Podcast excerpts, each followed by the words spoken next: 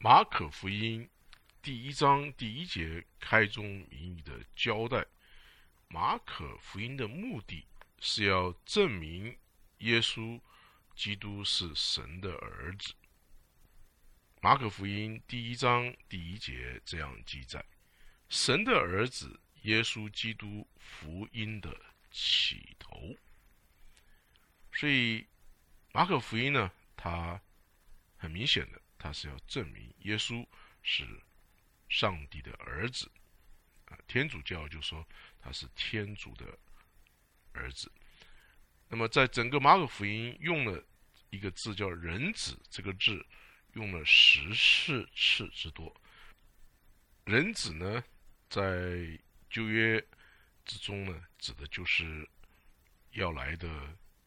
基督要来世上做王的基督，那么这一位在世上做王的这一位呢，是上帝的儿子亲自来做王。这一点呢，在旧约圣经呢，许多许多地方都预言了。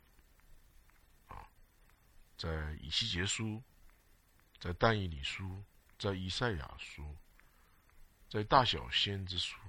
在历史书、在诗篇、在律法书，许许多多等等的地方啊，都记载预言将来要来的这一位弥赛亚，清楚的指明了将来有一位要来掌管以色列的王，那么他啊就是人子，是以色列人所盼望的弥赛亚。马可福音他写书的对象呢，呃，应该不是啊犹太人，应该是外邦人，在当时罗马帝国所统治的那块区域里面呢，也有不少是罗马的公民，所以马可福音的对象呢，啊，其中也包括了罗马人，而。马可福音所要说耶稣是上帝的儿子呢，那就包括了耶稣呢是米赛亚，不但是犹太人的米赛亚，也是全世界人的米赛亚。这一点呢，呃，罗马帝国当时的巡抚比拉多不相信，他钉耶稣十字架的时候，在上面写着一个牌子。犹太人的王，他不认为耶稣是全世界的王，是全人类，包括罗马人的王。如果你从头到尾一气呵成的看的时候呢，你就会对马可福音的整体的描述，它的目的，可以可能可以领会得到。马可福音它是要似乎在告诉我们。这一位主耶稣，凭他所做的，我们就知道他是谁了。他呢，言行一致，而呢，他伟大的工作呢，证实了他那个感人的教训。啊，要注意他怎么样的工作，留意他怎么样的实施超自然的神迹。这样，你就会对他产生坚定不移的信心。马可，他没有像马太福音那样所记载的那个家谱，也没有介绍主耶稣出生的前后事实，因为马可的目的是写一位工作中的主。工作中的耶稣，所以一开始我们就可以看见约翰在约旦河那里宣告，有一位注意听，有一位大能者已经来到。好，我们现在看看约翰福音第一章第六节到第八节。第六节，约翰穿骆驼毛的衣服。腰束皮带，吃的是蝗虫野蜜。第七节，他传道说：“有一位在我以后来的，能力比我更大，我就是弯腰给他解鞋带，也是不配的。”第八节，我是用水给你们施洗，他却要用圣灵给你们施洗。那么，谁需要大能呢？啊，岂不是工作的仆人吗？工作的人需要大能，而约翰就说，耶稣是那位大能者要来。所以在马可福音紧跟着的就记载耶稣出现了。那么这位大能者出现了之后呢，这位大能者耶稣基督。就用神机来正道的工作就开始了。这种引言的描述呢，是马可福音中的特殊笔法。他只用三笔生动的描述，就概括了马太福音用八章的篇幅所记载的。呃，很重要的一点。马可他是彼得的学生，彼得呢，他是主耶稣所选的十二个门徒里面三个，他雅各和约翰最亲近主的三个门徒。彼得亲自跟耶稣有亲密的第一手的见证和资料。彼得他是马可的师傅，那么他把他的经历呢？也传述给马可，所以我们可以在马可福音里面看到彼得的见证和彼得的影响，以及彼得的影子在里面。马可所写的是详尽而蛮有生气的，只是他其中写一个目标，就是主耶稣的工作，这位大能的主耶稣的工作。这是他集中的目标。至于主耶稣的教训，他并没有完全的写出来。像是在马太福音、路加福音和约翰福音所记载的许多耶稣基督的教训，在马可福音里面就并没有完全的记载，因为马可他要集中描述一个事情，就是描述主耶稣的工作。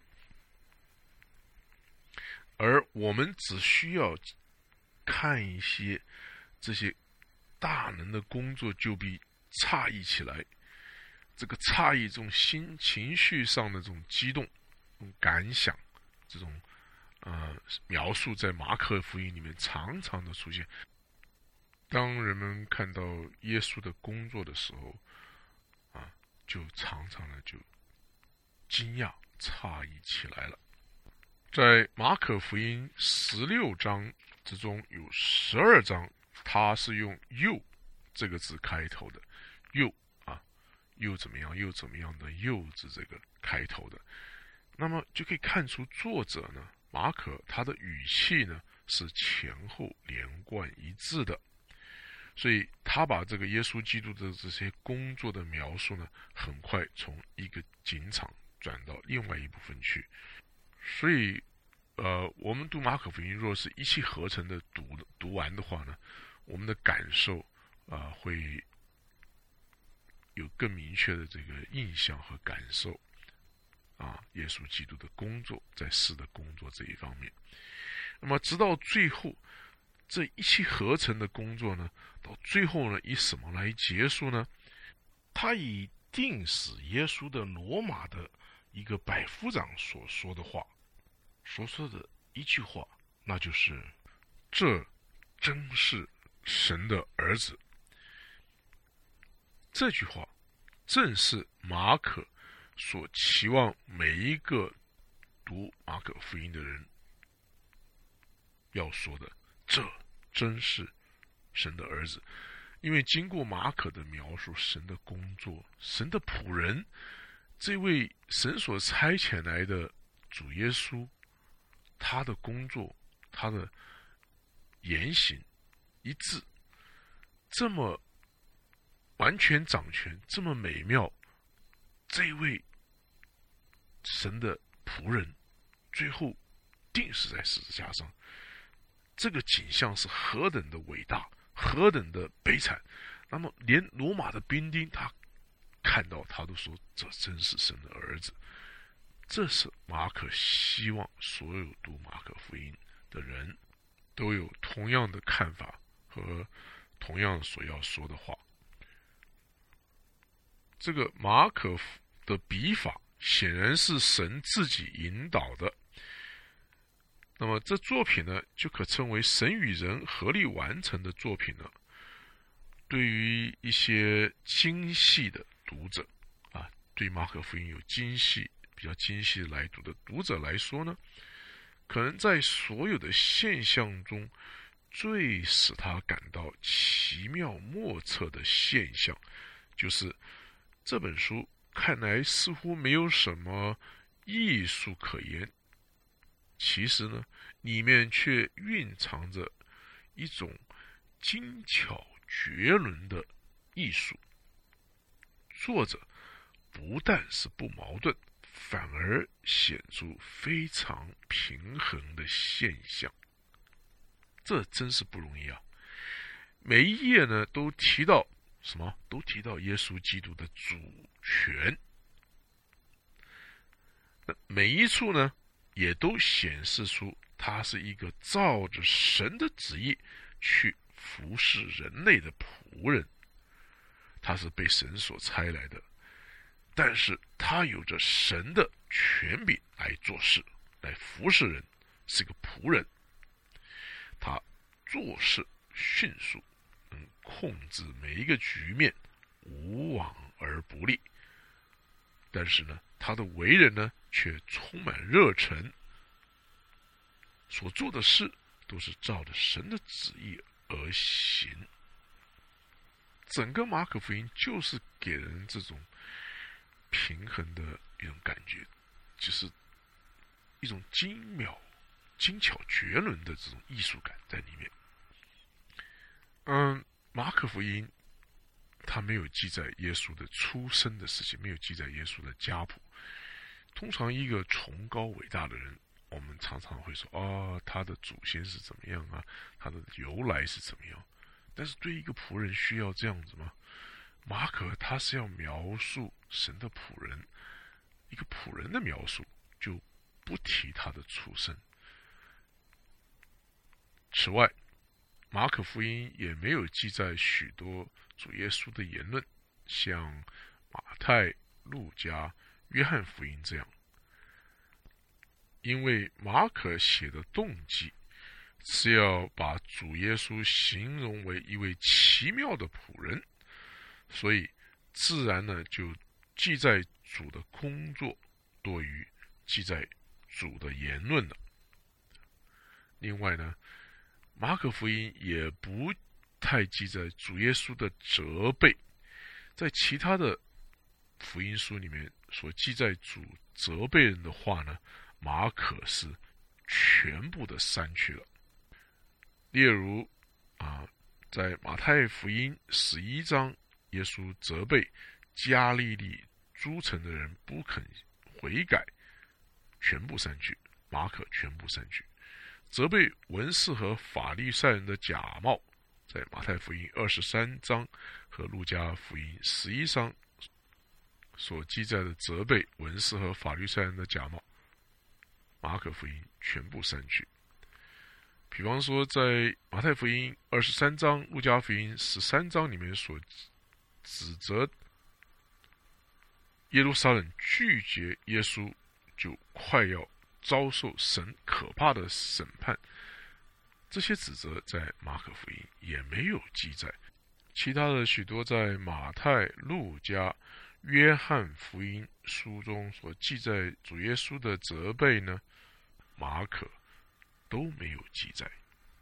或许我们会问，为什么要删掉这些？有没有特别的原因在内呢？当然有的，因为马可他要着重描写主是仆人，那么仆人自然就不适合用君王审判人的语气来讲话，就不适合用君王审判人的语气来责备人。所以在马可福音里面，把其他三个福音里面所写所写的那个祸灾呀这些话呢都没有记载。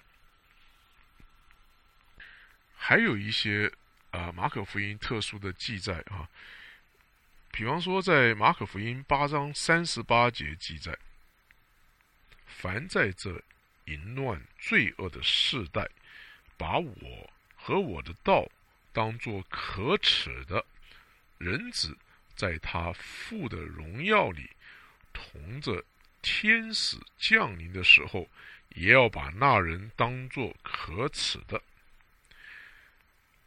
这一段话中，为什么没有记载马太所说的、所记载的那时他要照个人的行为报应个人呢？呃，陆家也记载了这段话：人子在他自己的荣耀里降临的时候，这两句话在马可福音都没有记载，因为马可福音是记载一位仆人，那么仆人讲话的语气呢就不一样，就跟马太和路加里面所要。讲话的语气就不一样。松阳通虽然他们讲的是都是同一件事情，但是马可因为要记载是仆人，神的仆人这件事情，而仆人的讲话的语气呢就是不一样的。马太的记载是那时他要照个人行为报应个人。路加所记载的是人子在他自己的荣耀里降临的时候，这些话。在马可福音里面没有。此外呢，呃，一个很明显的地方就是在橄榄山的预言中，马可记载的是这样：十三章十一节，马可十三章十一节，人要把你们拉去交官的时候，不要预先思虑说什么，到那时候，赐给你们什么话，你们就说什么，因为说话的不是你们，乃是圣灵。这里，陆家呢，他加上一句：“陆家福音说，因为我必赐给你们口才智慧，是你们一切敌人所敌不住、拨不倒的。”马可没有记载这个，因为仆人的口气是啊，马可所要表达的这些例子是这样很多。呃，另外呢，马可也有他自己独特的一面。他有他自己独特的记载，其他福音中却没有。比方说，在其他福音书中说，无论谁奉我的名接待这小子里的一个，就是接待我。马可呢？马可记载这句话的时候，却加添了一句，他说：“凡接待我的，不是接待我，乃是接待那差我来的。”你看。接待仆人就是接待差仆人来的那一位，所以马可福音记在这里呢，就正是一个仆人的语气。此外，在橄榄山的预言呢，也有同样的语气出现。啊，主说：“但那日子、那时辰，没有人知道，连天上的使者也不知道，子也不知道。”唯独父知道，只有在马可记福音中有记载，子也不知道这一句话。为什么呢？因为这是一个仆人讲话的态度，甚至主自己也说，仆人不知道主人所做的事。马可福音把主耶稣的手描写的特别出色。这一点呢，真是非常的美妙。一个仆人做工就需要手，那么马可把这个做工的仆人的手呢，描写的特别的出色。比方说，当主耶稣医好彼得的岳母的时候，马可说，主拉着他的手扶他起来，又比方说在博大赛左右那边，耶稣又拉着瞎子的手，然后又按手在他身上，随后又按手在他的眼睛上，就是医治博大赛博大赛的瞎子这件事情上，都用耶稣的手啊来描述他拉着瞎子的手。按手在他身上，又按手在他眼睛上，又例如在医治那被鬼附的小子的时候，马可福音这样记载：耶稣拉着他的手，扶他起来。在医治好那个耳聋舌结的人的时候，马可福音这样记载：用指头探他的耳朵。这些呢，都是马可福音中独特的记载。马可福音也记载主耶稣自己本乡的人说：“这人是从哪里有这些事呢？”说赐给他的是怎么样的智慧？注意啊，他手所做的是怎么样的异能呢？马可福音另外还有一个独特的之处，就是。他着重描写主耶稣不张扬自己的态度，例如马可福音记载主进了一家，不愿意人知道，却隐藏不住。这是在马可福音七章三十四节所记载。在七章三十三节怎么说？马可记载，耶稣。领他离开众人到一边去，在八章二十三节，马可这样记载：领他到村外，所以都形容呢主耶稣不愿意张扬自己的态度。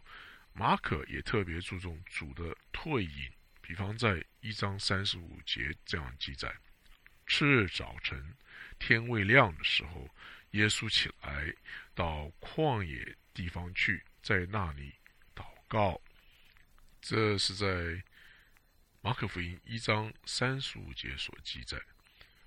在马可福音六章三十一节到三十二节有记载：你们来同我暗暗的到旷野地方去歇一歇。啊，后面又说，他们就坐船暗暗的往旷野地方去。所以我们可以看出。马可福音也特别注重主耶稣的退隐。还有一件事情，我们刚才前面说，马可福音把主耶稣基督的手描写的特别出色，在马可福音里面也把主耶稣的目光和感情描写的比别的福音书都详细。例如，耶稣怒目周围看他们。忧愁他们的心刚硬，这是在马可福音三章五节所记载。又例如在五章三十二节这样记载：耶稣周围观看，要见做这事的女人。又例如在七章三十四节这样记载：望天叹息，对他说。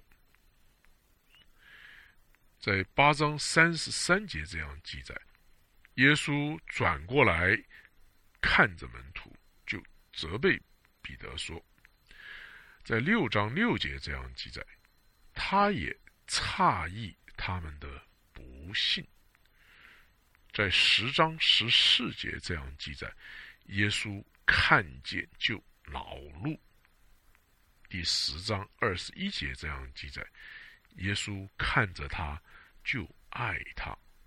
在八章十二节这样记载，耶稣心里深深的叹息说：“所以我们看到马可福音把主耶稣的目光和主耶稣的感情描写的比其他的福音书都要详细。这些都是马可福音所独特的。所以我们可以很清楚的看见，马可写马可福音是有事先特别的计划，还有目标的。这目标呢，无疑就是要把主耶稣形容为一位忠心的仆人，一位大能的仆人，一位神所差来的仆人。这件事情，我建议您啊，把前面啊所练的。这些经文就是马可所描述、所写的主耶主耶稣的目光和感情，这些经文的前后文啊，再看一看，嗯，所以你会发现，耶稣呢，他不但是一个有大能者，而且他是一个有爱心、有怜悯，是有血有肉、有感情的一位。充满怜悯的神。那在马可福音里面记载着一个呃两个门徒在海上划船的时候一个大风浪的事情。那么第一个事件呢，耶稣坐在船上，这个海浪大风都不会把耶稣叫醒。但是当门徒心里恐惧战惊在叫耶稣的时候，耶稣就醒了。现在耶稣对人的这个需要，他的怜悯的同情的反应是何等的明显，所以我们有需要，我们有需要耶稣来救助我们的时候，真的是耶稣他对我们有同情之心，而且也会啊帮助我们的。马可福音呢，甚至于啊。主耶稣这个这个主的这个称呼呢，马可福音中也似乎是尽量的避免使用。比方说，在马太和路加的记载，有一个长大麻风的人是这样说的：“主若肯，必能叫我洁净了。”在马太福音中，在加利利的。这个海上的大风的时候，门徒呼喊说：“主啊，救我们！我们丧命了。”那么在这里呢，路加福音他是这样子用，他用夫子救我们，我们丧命了。又例如在最后的晚餐，那个门徒问耶稣说：“主啊，是我吗？”这在马太。路加、约翰都是用“主啊”这个字，可是呢，在马可福音呢，啊，他却不在这些地方，他就不用“主啊”这个字。啊，在这个亚利利的大风浪的这个教训之中呢，马可福音虽然是用“夫子”这个字，“夫子啊，救我们”，但是在希腊文原文里，这个字。和陆家所用的那个“夫子”那个字是不同的。这两个“夫子”虽然都翻译成同样一个字，但是原文是不同的。而根据马可的记载呢，门徒当时叫夫子的时候，还用相当粗暴的口吻说：“我们丧命了，你不顾吗？”那么这种语气呢？在马可福音里面所用的这种语气呢，好像是在责备一个应当不停工作但却被人发现，在偷懒、在偷偷睡觉的工人一样的，啊，工人像这种这种口气，这种口气。那么其他的三卷福音用“主”这个字来称呼耶稣，每一卷共有七十到八十次之多。但是马可福音就没有这个情况了，至少呢，在主复活之前是是这个样，是没有这种记载的。只有在马可福音七章二十八节记载了用“主”这个字。但是呢，即使在这个经文之中，那个菲亚尼菲妇人所用的“主”啊，啊，这个用法呢？最多呢，只不过是含有先生的意思还比较多。至于在马可福音九章二十四节那里所用的这个“主”字呢，在一些古卷的圣经里是没有的。那么在马可福音十章五十一节那里，这个用的呢只是拉比。所以这卷福音书呢，马可福音到了最后，马可才真正的用了。主这个称呼来称呼耶稣，这个意味到，也就是这位忠心的仆人做完了他在世上一切的工作后，被神升为至高，坐在他的宝座上，这才适合接受主的称呼。因为马可福音他要这个中心的这个目标呢，他是要。描描讲出耶稣基督是神的仆人这件事情，所以当耶稣复活之后呢，马可才真正的使用“主”这个字来称呼耶稣的。马可福音中最常出现、最特殊的一个字呢，就是中文翻译作“立刻”“就”“于是”等等这个字，都是从同一个希腊文而来。那么这个希腊文呢，在英文的圣经里面就用 immediately 或是 straightforward。那么这个字呢，尤其是在马可福音的前半部啊，这个字出现的特别多。例如，耶稣就进了会堂，这是在马可福音一章二十一节。马可福音一章二十八节这样记载：耶稣的名声就传遍了加利利的四方。在一章二十九节，一出会堂就同着雅各、约翰进了西门和安德烈的家。在一章三十一节，热就。立刻退了。这里只是在举出在马可福音第一章出现了八次之多的其中的四个例子罢了。所以这个字在马可福音前半段是常常一再的用的。在整卷马可福音里面，这个字呢共出现了四十二次之多。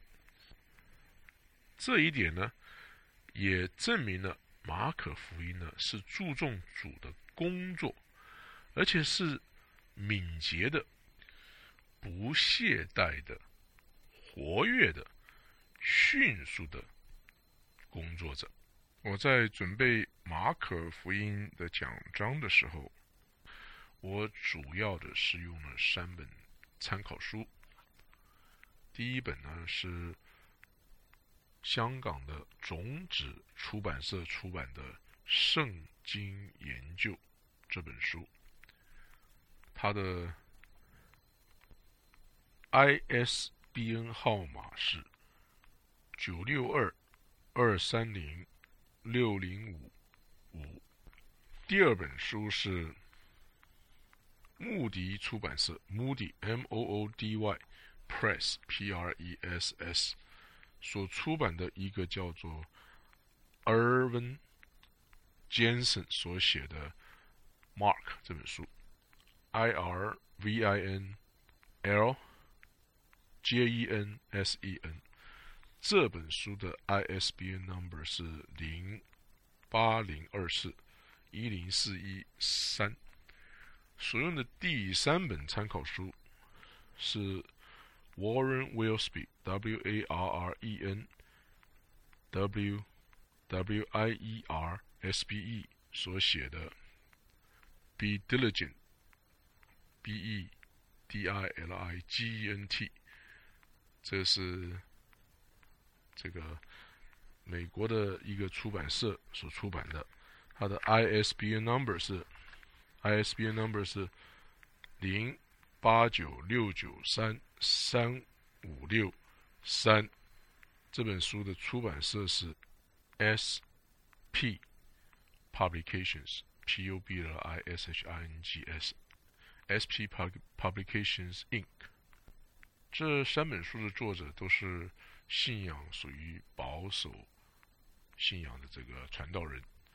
那他们三本书呢，虽然各有所长，有一点我发现他们都同意的，就是这本书的分段呢，大段可以分为两段，前半段、后半段，中间与马可福音八章三十一节为隔区隔的那个经文。我现在把八章二十七节到三十一节念一遍。马可福音八章二十七节：耶稣和门徒出去，往该沙利亚菲利比的村庄去，在路上问门徒说：“人说我是谁？”第二十八节，他们说：“有人说是施洗的约翰，有人说是以利亚。”又有人说是先知里的一位。第二十九节，又问他们说：“你们说我是谁？”彼得回答说：“你是基督。”耶稣就禁戒他们不要告诉人。第三十一节，从此他教训他们说：“人子必须受许多的苦，被长老、祭司长和文士弃绝。”并且被杀，过三天复活。在马可福音一章一到十三节是马可福音的介引介介绍部分，从一章十四节到八章三十节是记述耶稣基督各种大能的工作，从八章三十一节到十五章呢是记述耶稣基督。这位神的仆人的悲惨的结局，就是以他钉在十字架上来结束。在马可福音第十六章呢，就记载了耶稣基督从死里复活之后的事。虽然在马太福音和路加福音也有记载，啊，马可福音八章三十一节这件事情，但是呢。在马太和路加呢，他们并没有像马可这样写出这个事情的急转的这个意义，也就是说，从大能的服饰到转向受害、钉十字架，这个这个其中的事态的急转的含义呢，没有像马可表达的这么明显。我们现在来看看马可福音八章三十二节。耶稣明明的说这话，彼得就拉着他劝他。只有马可是单独的记载说耶稣明明的说这句话，在马太和路加福音里面都没有这样的记载。马可福音记载呢，因着主耶稣公开的说这句话，又因着这句话的严重性呢，以致引起彼得的劝阻。虽然彼得的劝阻在马太和路加福音都有记载，但是呢，却不像马可这样的表达方式。马可怎么说呢？耶稣明明的说这话，彼得就拉着他劝他。当彼得和门徒公认耶稣是基督的时候，众人都跟从他的时候，忽然间，所有的希望似乎粉碎了，跟着的。是叫人震惊的急剧转变。前面等着的不是宝座，啊，而是十字架，是被定罪致死。像他这样神的大能同在、大能的仆人，竟然被拒绝、遭杀害、受凌辱。像这样大能传道事工。词汇的行医和超长的智慧言论，竟会有如此痛苦结局。而从马可的表达方式看来，我们好像可以清楚的推断，他是希望我们有这些感感觉、这种观感的。虽然那些门徒都被当时外表形式欺骗了，而群众呢也被自己的表面化的热情蒙蔽了，但这位拿上了的先知。却能透过这些表面的现象，看到事情真实的一面。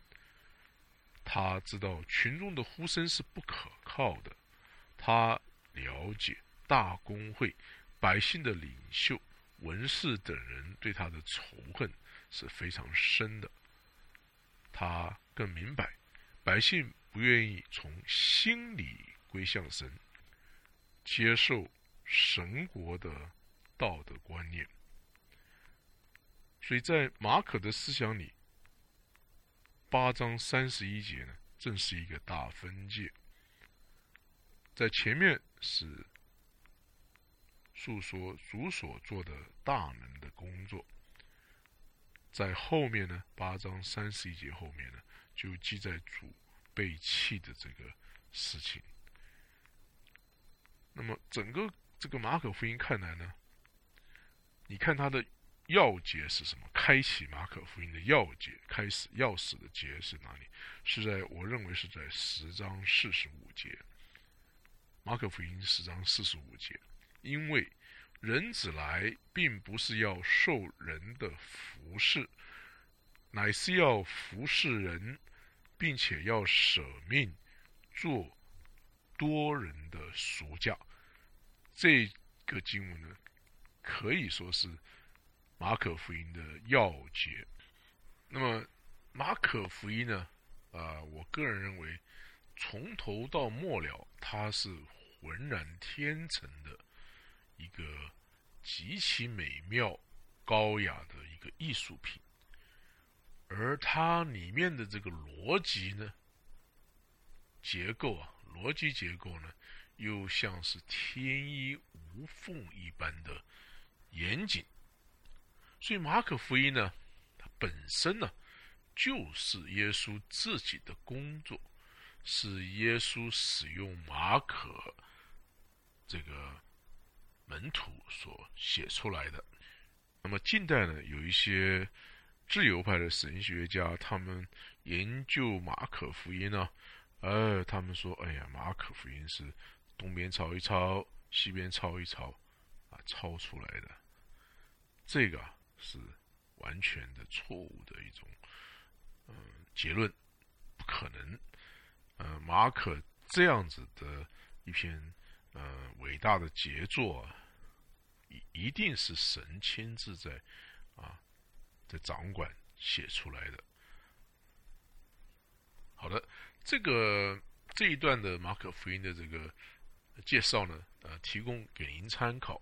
那么我所使用的这三本参考书，还有我自己啊准备讲的这个马可福音的讲章的内容呢，我认为是比这个初等的这个讲解要稍微深一点，但是也不是非常的学术性。